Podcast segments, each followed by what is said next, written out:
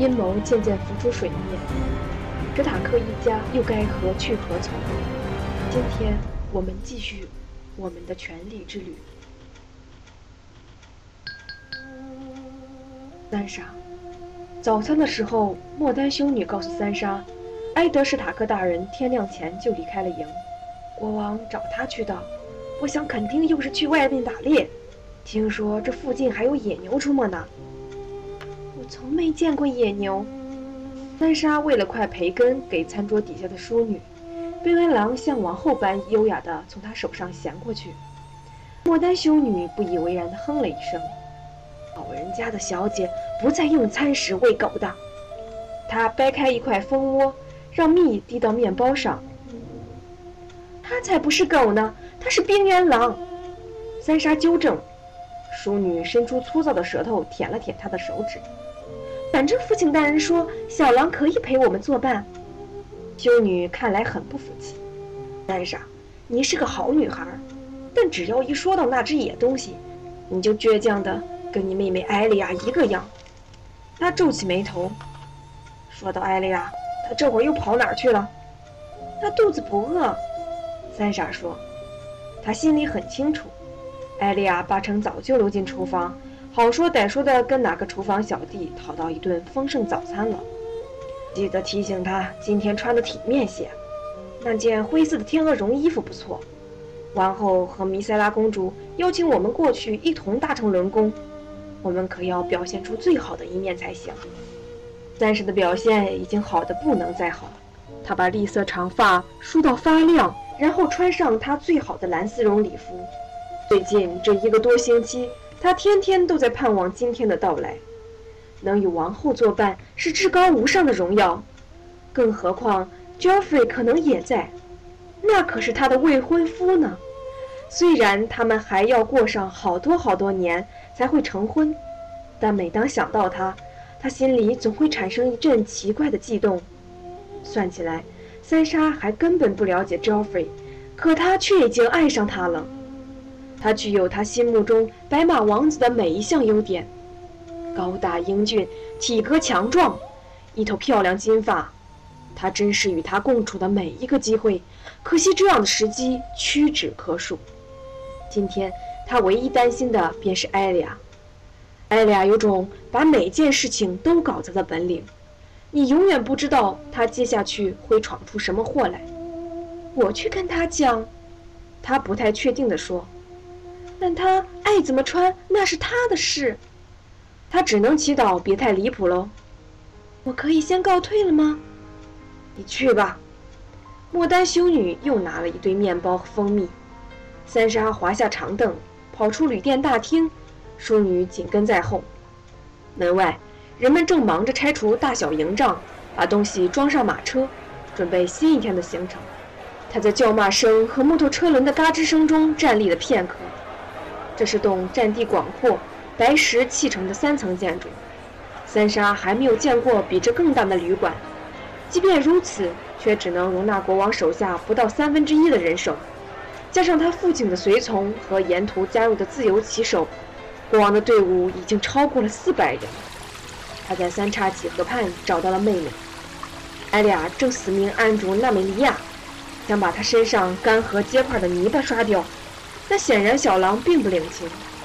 艾莉亚身上穿的正是昨天那套皮革马装，她前天穿的也是这套。我看你还是快换件像样的衣服吧，三傻对他说。这可是莫丹修女说的。今天我们要和弥塞拉公主一起搭乘王后的轮宫呢。我不去。艾莉亚一边说，一边试着把娜美利亚身上一撮打结的毛梳理整齐。我跟米凯要骑马到河上游的浅滩去找红宝石。红宝石？三傻不明白，什么红宝石？艾莉亚白了他一眼，仿佛把他当成蠢蛋。当然是雷家的红宝石啊！当年劳勃国王就是在那杀死他夺得王位的。三傻难以置信地望着自己骨瘦如柴的小妹，不准你去找什么红宝石，公主正等着我们呢。王后邀请的是我们两人，我才不管。艾丽亚说：“轮宫里连扇窗户都没有，什么也看不见。外面有什么好看？三傻不悦地说：“对于这次邀请，他可是满心期待，但他蠢笨的妹妹却要搞砸一切，正如他所害怕的。不过是些田地、农场和村落罢了。”才不是呢！艾丽亚固执地说：“哪天你跟我们一起去看看就知道了。”我最讨厌骑马了，三傻激动地说：“只会溅得一身泥沙，浑身酸麻。”艾丽亚耸耸肩：“别动！”他斥责娜美利亚：“我不会伤害你的。”然后他转向三傻说：“不是了，穿越井泽的时候，我一共发现了三十六种以前没见过的花。米凯还给我看了一只西施呢。”三傻听了浑身颤抖。他们沿着蜿蜒的堤道，缓慢地通过看似永无止境的黑色泥泞，一共花了十二天的时间，方才穿越井泽。对于这趟旅程，他可是从头痛恨到尾。那里的空气阴湿黏腻，加上地道太狭窄，夜里连扎营都没办法，只好停留在国王大道上。常年浸泡在腐泽之中的浓密树丛，从道路两旁朝他们步步进逼。枝干间垂下帘幕般的菌类植物，巨大的花朵盛开在烂泥坑里，漂浮在死水潭上。可假如你愚蠢到想要离开地道去采摘，四处随时有流沙等着将你吞噬。密林里有虎视眈眈的毒蛇，水中有半浮半沉的西施，看起来活像长了眼睛和牙齿的黑木头。蒋也知道，这些全难不倒艾莉亚。有次她居然满脸堆着马一样的笑容，头发乱成一团，衣服全是泥泞，拎了一束烂兮兮的紫绿花朵回来送给爸爸。三莎一直希望。哪天父亲大人会叫阿丽亚注意礼节，有点她应有的淑女模样。可是他从来没有这么做过。这一次，他反而拥抱她，并感谢那些花，简直就是火上添油。事后大家才知道，那些紫花叫做毒吻花，而艾雅的双臂果然都起了红疹子。三傻本以为这次的教训够他受了，没想到艾丽亚却只是笑笑。隔天一听他那朋友米凯说。涂上烂泥可以减轻疼痛，便立刻照办，把自己弄得活像个未开化的沼泽女人。这还不止，晚上妹妹脱衣服睡觉时，三傻注意到她的手臂和肩膀上有不少擦伤，深紫的淤青和褐色的黄绿脏东西。这些究竟是他打哪儿弄来的？恐怕就只有天上的七神知道了。瞧到现在吧，艾丽亚仍旧没完没了，一边梳理娜美利亚的毛团。一边絮絮叨叨这次南下的所见所闻。上星期我们找到了一座很阴森的瞭望塔，昨天我们才追到了一大群野马。你真该来看看他们一闻到娜美利亚拔腿就跑的模样。小狼在他的魔掌下扭个不停。艾丽亚又斥道：“别闹，还有一边要弄呢。瞧你全身都是泥巴，你不该擅自脱队。”三傻提醒他：“父亲大人说过的。”艾丽亚一耸肩。我又没跑远，反正有娜美利亚陪在身边。况且我也不是每次都脱队，有时候跟着货车一起走，到处串串门子也挺有意思。艾丽亚专门结交哪些人，三傻太清楚了：仆从、马夫与女仆，老头子和不穿衣服的小孩，还有满嘴粗话、出身低贱的自由骑手。艾丽亚跟任何人都能做朋友，而这米凯是最糟糕的一个。他是个屠夫的学徒，十三岁，野得很，躺在运肉的货车上，闻起来活像只待宰的猪。光瞧见他就足以令三傻作呕，谁知艾莉亚却宁可与他为伍。三傻觉得自己快要失去耐性，你一定要跟我去。他语气坚定地告诉妹妹：“你不能拒绝王后的邀请，莫丹修女正等着你呢。”艾莉亚充耳不闻，他突然猛力一刷。娜美利亚吃痛，低吼一声，扭头便跑。你给我回来！等下有柠檬蛋糕和茶可吃哦。三傻继续说，摆出一副大人说理的口吻。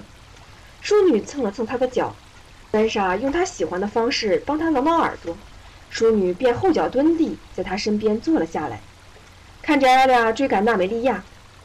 当你可以舒舒服服的靠着羽毛枕头和王后一起享受蛋糕时。怎么会想着骑臭马，弄得四肢酸痛、满身大汗呢？我不喜欢皇后，艾利亚随口道。三傻听了倒抽一口冷气，即便是由艾利亚口中说出来，他仍旧十分震惊。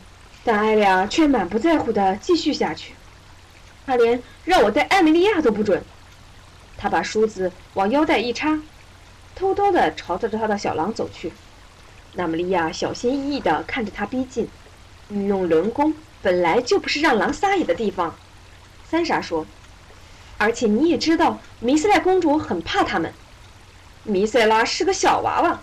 艾利亚一把抓住娜美利亚的脖子，可她才拔出梳子，病原狼便使劲一扭逃开了。艾利亚气得丢下梳子：“你个大坏蛋！”他吼道。三傻不禁微笑。以前林东城里的驯兽长法兰曾对他说过：“有什么样的主人，就会养出什么样的动物。”他轻轻抱了淑女一下，淑女舔舔他的脸颊。三傻咯咯直笑，艾莉亚听见笑声，旋身怒视道：“我不管你怎么说，我就是要去骑马。”他那张又长又顽固的马脸露出一种即将任意而为的表情。老天爷，艾莉亚，有时候你才真像个小孩子。”三傻道：“那我就自己去了，你不去更好，这样我和淑女就可以把所有的柠檬蛋糕吃完，好好享受美好时光。”他转身要走。艾亚却在他身后叫道：“他们也不会让你带上淑女的。”三傻还没想好如何回嘴，他便沿着河岸追赶娜美利亚，跑得不见人影了。三傻觉得既孤单又羞愤，只好独自返回下榻的旅店。他知道莫丹修女一定在等他。淑女静静地走在他身边，走着走着，她的眼泪便掉了下来。她只不过希望一切都像歌谣里描绘的那样顺利美好。为何艾莉亚偏偏不能当个甜美、优雅又善良的好女孩，像弥塞拉公主那样呢？有个那样的妹妹该有多好啊！三傻怎么也想不透，年纪仅仅相差两岁的姐妹，个性怎么会差那么多？艾莉亚要是个私生女就好了，就像他们的私生子哥哥琼恩。说老实话，艾丽亚连长相都跟琼恩非常神似，两人都有史塔克家的长脸和棕发。却完全没有他们母亲的容貌与肤发。听别人闲话，琼恩的妈妈不过是一介平民而已。三傻小时候有一次忍不住问母亲是否弄错了，会不会是什么古灵精怪把他真正的妹妹给抱走了？但母亲只笑笑，然后说没这回事。艾莉亚的确是他女儿，也是三傻的亲妹妹。三傻想不出母亲有什么理由要骗他，便把他的话当真了。好在走进营地，方才的种种不快便被他抛在脑后。王后的行宫外正聚集了一群人，三傻听见他们兴奋的交谈，像是大群蜜蜂嗡嗡作响。行宫的大门敞开，王后站在木头阶梯的最上层，对着人群里的某人微笑。三傻听见他说：“两位大人，众臣们真是太周到了。发生了什么事？”他问一个认识的侍从。御前会议派人从君临来迎接我们了，他告诉他。三沙迫不及待想瞧瞧，便让淑女走在前面开路。人们见了冰原狼，纷纷躲避。等他靠得够近，只见两名骑士单膝跪在王后面前，他们的铠甲做工之精细华丽，看得他都傻眼了。其中一名骑士穿了一套雕工繁复、上了瓷釉的白鳞甲。灿烂的，活如一片覆盖初雪的洁白大地，白色银线和钩扣在阳光下熠熠发光。待他取下头盔，三傻才发现他是个老人，一头白发和他的铠甲颜色一般。虽然如此，他看起来却老当益壮，一举一动甚是优雅。他的双肩垂系着象征雨林铁卫的纯白披风。他的同伴年约二十，一身金刚打造的深绿铠甲，绿如密林。他是三沙所见最英俊的男子，体格高大魁梧，黑玉般的及肩长发衬托出他修整干净的脸庞，那双带着笑意的蓝眼，正好与铠甲的颜色相映成趣。他怀抱一顶鹿角盔，两只华丽的鹿角金光闪闪。三傻起初没注意到第三个陌生人，他形容憔悴，神情冷酷，并未和其他人一样屈膝下跪，而是独自站在他们的坐骑旁。默默地观望，此人满脸麻子，没有胡须，两眼深邃，面颊凹陷，虽然并不老，头发却没剩几根，只在双耳上冒出几撮。不过他把这些仅存的头发留得像女人家一样长，在硬皮衣外罩上铁灰色的锁子甲，虽然式样平凡，毫无装饰，却历经沧桑，看得出岁月的痕迹。在他右肩之后，可以见到一把脏污的皮革剑柄，大抵是他双手巨剑太长，没法配在腰间。国王外出打猎，等他回来见到你们，定会大感欣慰。王后正对。眼前跪着的两名骑士说话，但三杀视线却始终离不开第三个人。他似乎也察觉到他凝视的压力，缓缓地转过头来。淑女向他咆哮，三莎·史塔克只觉一种前所未有的恐惧排山倒海地将他淹没。他踉跄后退，结果撞到了别人。一双强有力的双手稳住了他的肩膀。三莎起初以为是父亲，但待他回头。朝下看着他的却是桑铎克里冈那张烧烂的脸，他的嘴角牵动起一抹似笑非笑。你在发抖啊，小妹妹，他粗声道：“我有这么可怕吗？”他真的就那么可怕。自从三莎初次看到那张被火毁容的脸以来，始终那么骇人。虽然如此，此际三莎对他的恐惧却远不及对另一个人的一半，但他还是挣脱了他的掌握。猎狗哈哈大笑，淑女抢进两人中间，发出一阵低吼。三莎蹲下去，双手环住小狼。这时，他们反成了四周注目的焦点。他可以感觉到大家的视线都停留在自己身上，还听见此起彼落的窃窃私语和笑声。这只狼呢？有人说，然后又有人说：“见鬼，那是冰原狼。”先前那个人接口问：“他在这儿干嘛？”这是猎狗厉声回答：“史塔克家的人养狼当保姆。”三沙这才发现，先前那两位陌生的骑士正手里持剑俯视着他和淑女。这下他越发惧怕，更觉羞耻，泪水充满了眼眶。他听见王后说：“Joffrey，快去保护他。”然后他的白马王子就出现在他身边了。“不许欺负他！” Joffrey 道。他站在他身旁，穿着一身漂亮的蓝色羊毛衣和黑皮革外套，满头金发宛如艳阳下的王冠。他伸手搀扶她起身。亲爱的小姐，你怎么了？你在怕什么呢？这会儿没人会伤害你的。你们通通把剑收起来。这只狼不过是他的小宠物罢了，没什么好大惊小怪的。他看了看桑铎克里冈，还有你这只狗，滚远点吧！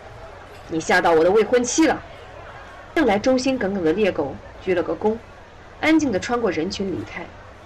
三莎勉强站稳脚步，觉得自己活像个蠢蛋。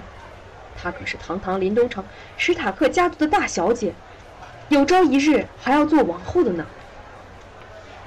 王子殿下，我怕的不是他。他试图解释，是另外那位。两位新来的骑士互望一眼。海恩吗？穿着绿甲的年轻人笑问。身着白甲的老人温柔地对三莎说：“宝小姐，有时连我见了伊林爵士也会怕。他看起来的确挺吓人的。本该如此。”王后说着步下轮弓，围观的人群纷纷让路。国王的御前执法官就需要让坏人惧怕，否则便表示你选择的人并不胜任。三莎总算想到该如何应对。这么说，您肯定找对人了，王后陛下。他说，四周立时响起一阵哄笑。小妹妹，这话说得好。白衣老人道：“果然不愧是埃德史塔克的掌上明珠，我很荣幸认识你。虽然这次的会面有些离奇，我乃玉林铁卫的巴利斯坦·塞尔弥爵士。”丹莎知道这个名字，此时莫丹修女多年来的悉心调教派上了用场。您是玉林铁卫队长，他说，是武王劳勃的朝廷重臣，和以前伊里斯塔格利安的御林铁卫，尊贵的骑士，认识您是我的荣幸。即便身处遥远的北方，世人仍旧歌颂无畏的巴利斯坦的丰功伟绩。绿甲骑士又笑了，应该是老迈的巴利斯坦才对，小妹妹，马屁可别拍过头，这家伙已经够自命不凡的了。他朝他微笑。小狼女，如果你也说得出我是谁，我才真的相信你是我们首相的女儿。在他身边的 Joffrey 挺直身子，称呼我未婚妻的时候客气点。我说得出的。三傻连忙接口，企图缓和王子的怒意。他对绿甲骑士笑道：“大人，您的头盔上有两只金色鹿角，这是王室的标志。劳勃国王有两个弟弟，而您又这么年轻，只可能是风息堡公爵和朝廷重臣兰里·拜拉席恩。我说的可对？”巴里斯坦爵士忍俊不禁：“他这么年轻，只可能是个没礼貌的捣蛋鬼，像我这么说才对。”兰里公爵听了哈哈大笑，旁人也随声附和。几分钟前的紧张气氛消失无踪，三莎也渐渐觉得舒坦。直到伊林·派恩爵士挤开两个人，毫无笑容、一言不发地站到他面前，淑女露出利齿咆哮，吼声中充满敌意。但这回三莎轻拍他的头，要他安静。伊林爵士，假如我冒犯到您的话，我很抱歉。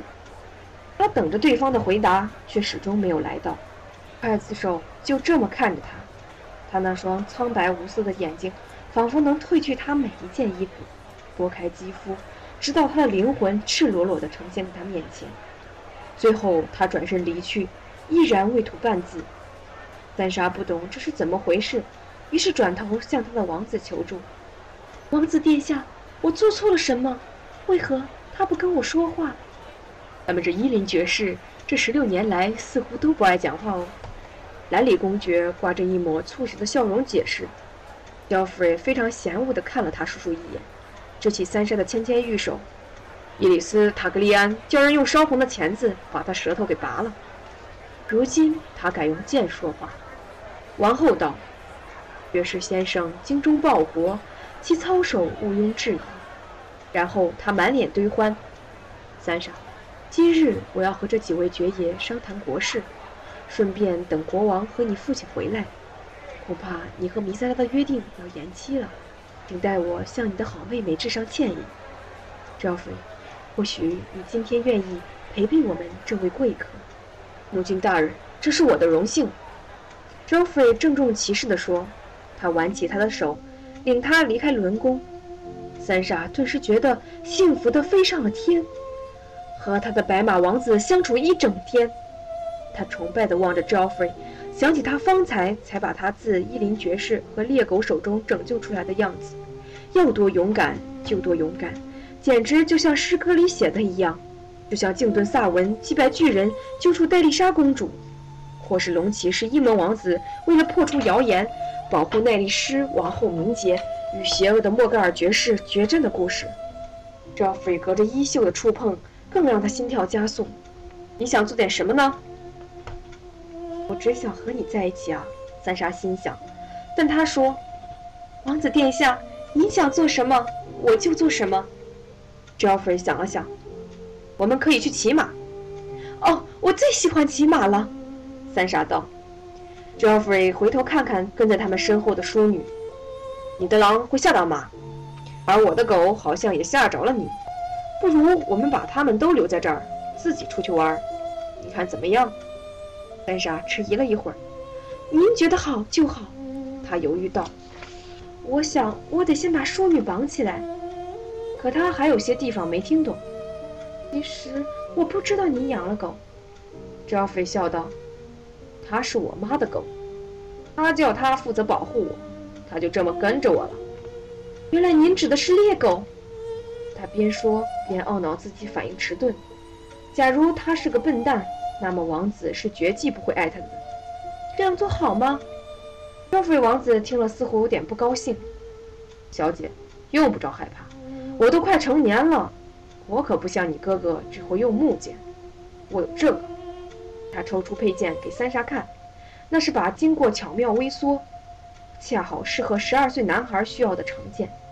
剑身是城里的金刚打造，泛着蓝光，两面开刃，剑柄裹着皮革。尾端则是一个黄金做的狮头，三傻看得连声赞叹，Joffrey 相当满意。我叫他狮牙。于是他们把冰原狼和保镖抛在脑后，沿着三叉戟河北岸往西行去。除了狮牙以外，没有别的同伴。这是个神奇而灿烂的日子，温暖的空气里弥漫花香。这儿的树林有种三沙在北方的林子从未见的柔和之美。Joffrey 王子的坐骑是匹健步如飞的红鬓棕马，他驾驭马儿的方式更是横冲直撞，速度极快。三傻得死命驱赶胯下母马才能跟上。今天也是个适合冒险的日子，他们沿着河岸搜索洞穴，把一只影子山猫赶回巢穴。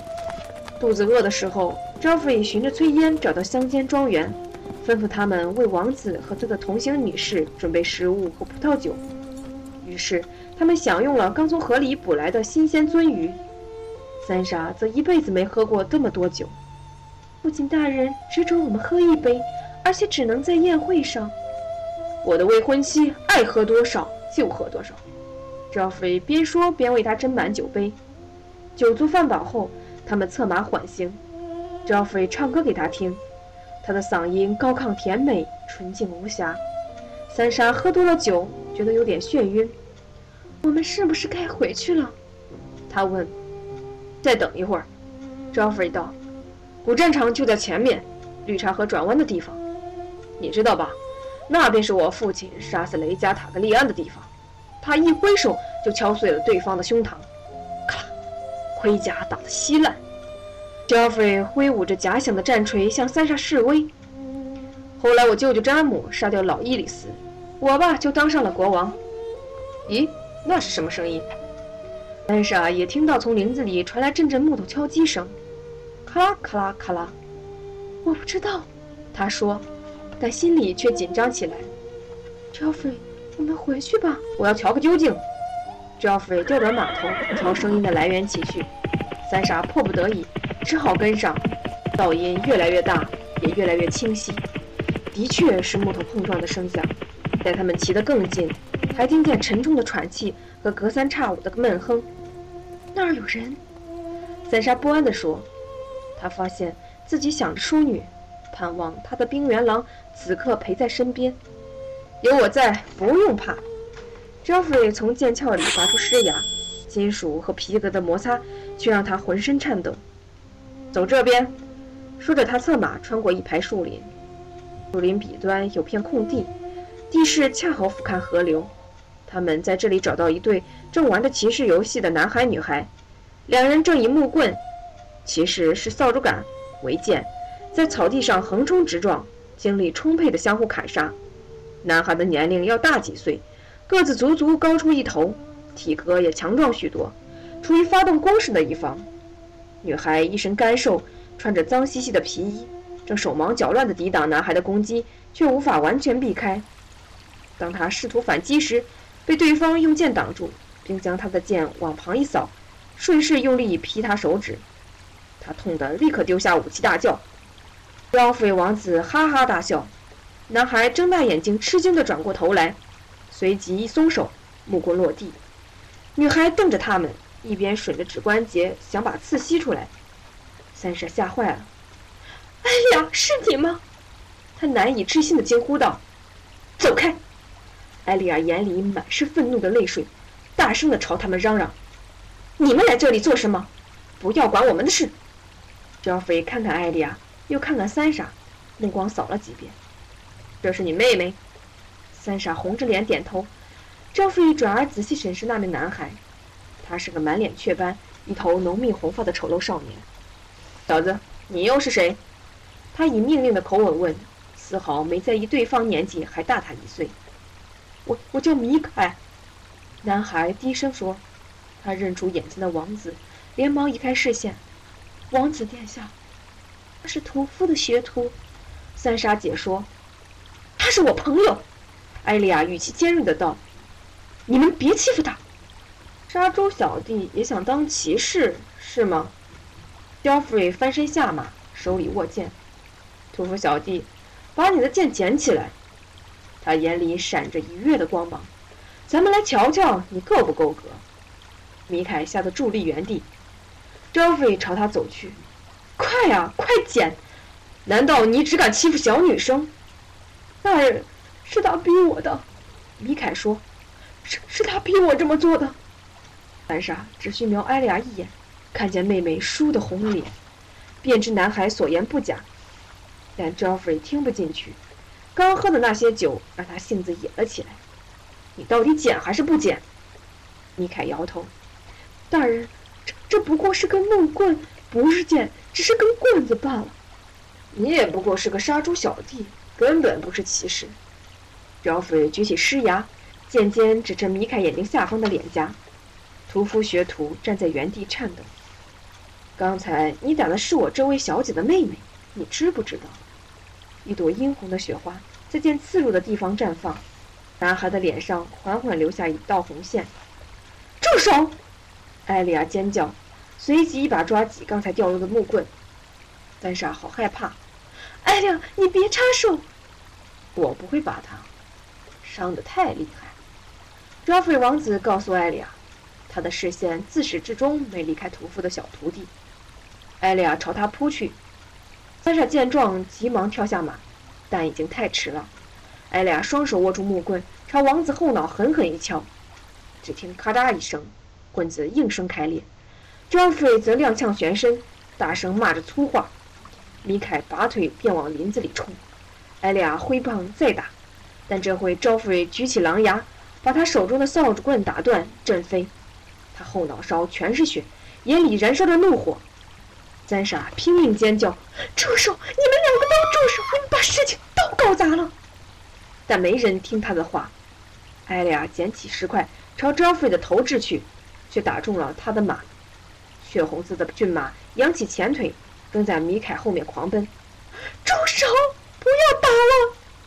三傻尖叫。Geoffrey 挥剑朝艾莉亚猛砍，嘴里不停地喝骂着可怕的脏话。这时，艾莉亚也害怕的疾步后退。但 Geoffrey 节节逼近，把他逼到没有退路的林边。三傻不知如何是好，只能无助地在旁观望，视线几乎被泪水所掩盖。说时迟，那时快，一团灰影从他身边闪过。下一刻，娜美利亚已跃上 Geoffrey 右手，张口便咬。狼把人扑倒在地，他手一松，剑便掉落。人和狼双双在草地上打滚，狼不停地咆哮撕扯，王子则惨叫连连。把他弄走！他尖叫道：“快来把他弄走！”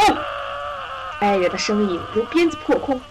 娜美利亚，冰原狼立刻放开 Joffrey，跑到艾利亚身边。王子躺在草丛里，抱着受伤的手臂啜泣，他的衣服上全是血。艾雅说：“他也没把你伤得太厉害了。”他捡起狼牙，站在他跟前，双手握剑。Joey 抬头看到他。发出害怕的呜咽。不要，他说：“不要伤害我，不然我要去告诉妈妈。”你别欺负他！三傻对妹妹尖叫。艾莉亚猛地一旋身，用尽全身力气把剑抛了出去。宝剑飞过河面，栏杆打造的剑身在阳光下闪闪发光，最后扑通一声掉进水里，霎时便沉了下去。赵飞见状，又是一阵呻吟。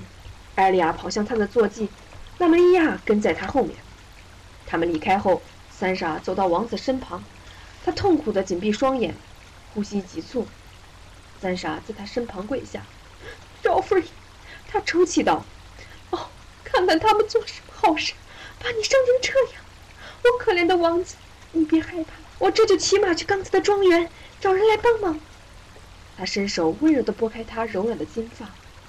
他猛然睁开双眼，眼里只有恨意和最彻底的轻蔑。那就滚吧！他对他啐了口唾沫。还有，不准碰！谢谢大家，今天录播的内容就到此为止。下一期，爱的预知后事，请听下回分解。谢谢大家。